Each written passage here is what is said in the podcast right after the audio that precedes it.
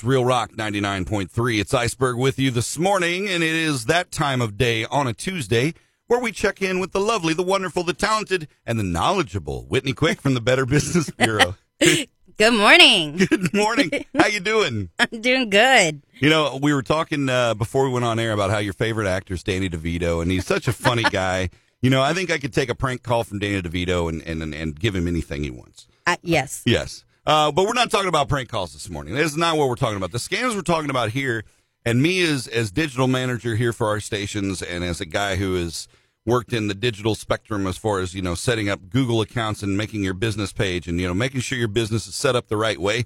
It's a lot of work, but it's something everybody needs to do. And once that's set up, that provides a way for people in the world to find you easier on Google and contact you and try to sell you things and sometimes scam you. And so this morning, we're going to touch a little bit about that and about the way that, you know, businesses need to kind of be on their toes about this kind of stuff. So here's how the scam works. You get a phone call or a message, either Google reach it, or it says it's Google reaching out to you or a customer. Sure. And they say, you know, I need hardwood floor. And you're like, no, I'm a roofer. And then they send back another message. I just bought a new house. I need to redo this, this, and this. So none of it makes any sense.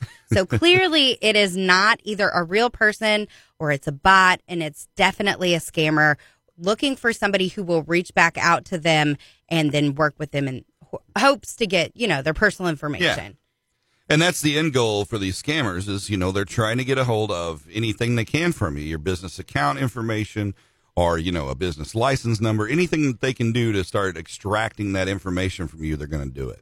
So it's important in situations like these to take a moment before you respond. Scammers are trying to get you to act quickly without thinking. And we've talked about this before. That's how they get things to work in their favor. Mm-hmm. They either cause panic, they offer you a prize.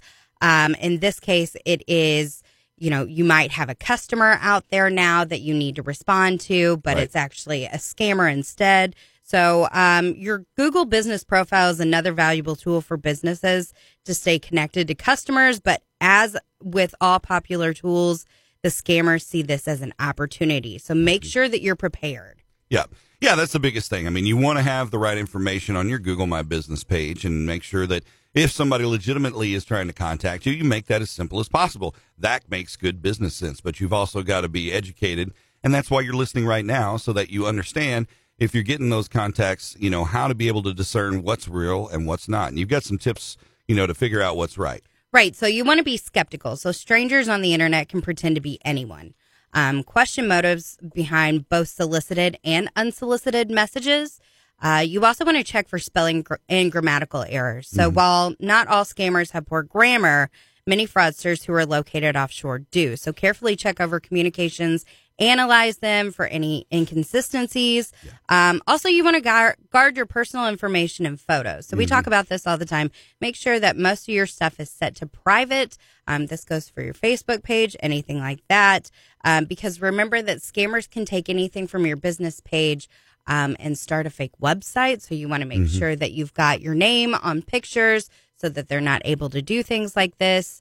But just make sure that you understand that there are people out there who are after your personal information, your business information, that are trying to take advantage of everyone. So just be very careful. Mm-hmm. And it's important for you, you know, as somebody reaches out to you and says, hey, we're looking for somebody to help us distribute through this. And, you know, maybe your business is distribution. Is that you do your due diligence as well and verify that who you're talking to is actually who they say that they are. You know, that's real easy for me to contact you and pretend to be somebody. And next thing you know, you're signing a contract for something. You don't even know what you're paying attention to it. So make sure you verify who you're talking to as well, because we want you to be safe. We want your business to be successful, and we want scammers to burn in a dark, dark place. Yeah. So, Whitney, I appreciate you coming in this morning. Thank you so much. Keeping you educated. Whitney Quick with the Better Business Bureau. And if you missed it, you just tuned in, you're like, oh, gosh, now I feel unsafe. Don't worry. You can catch it on the podcast at realrock993.com or search Real Rock 99.3 wherever you listen to your podcast. We've got more of Everything Rock coming up. It's Real Rock 99.3.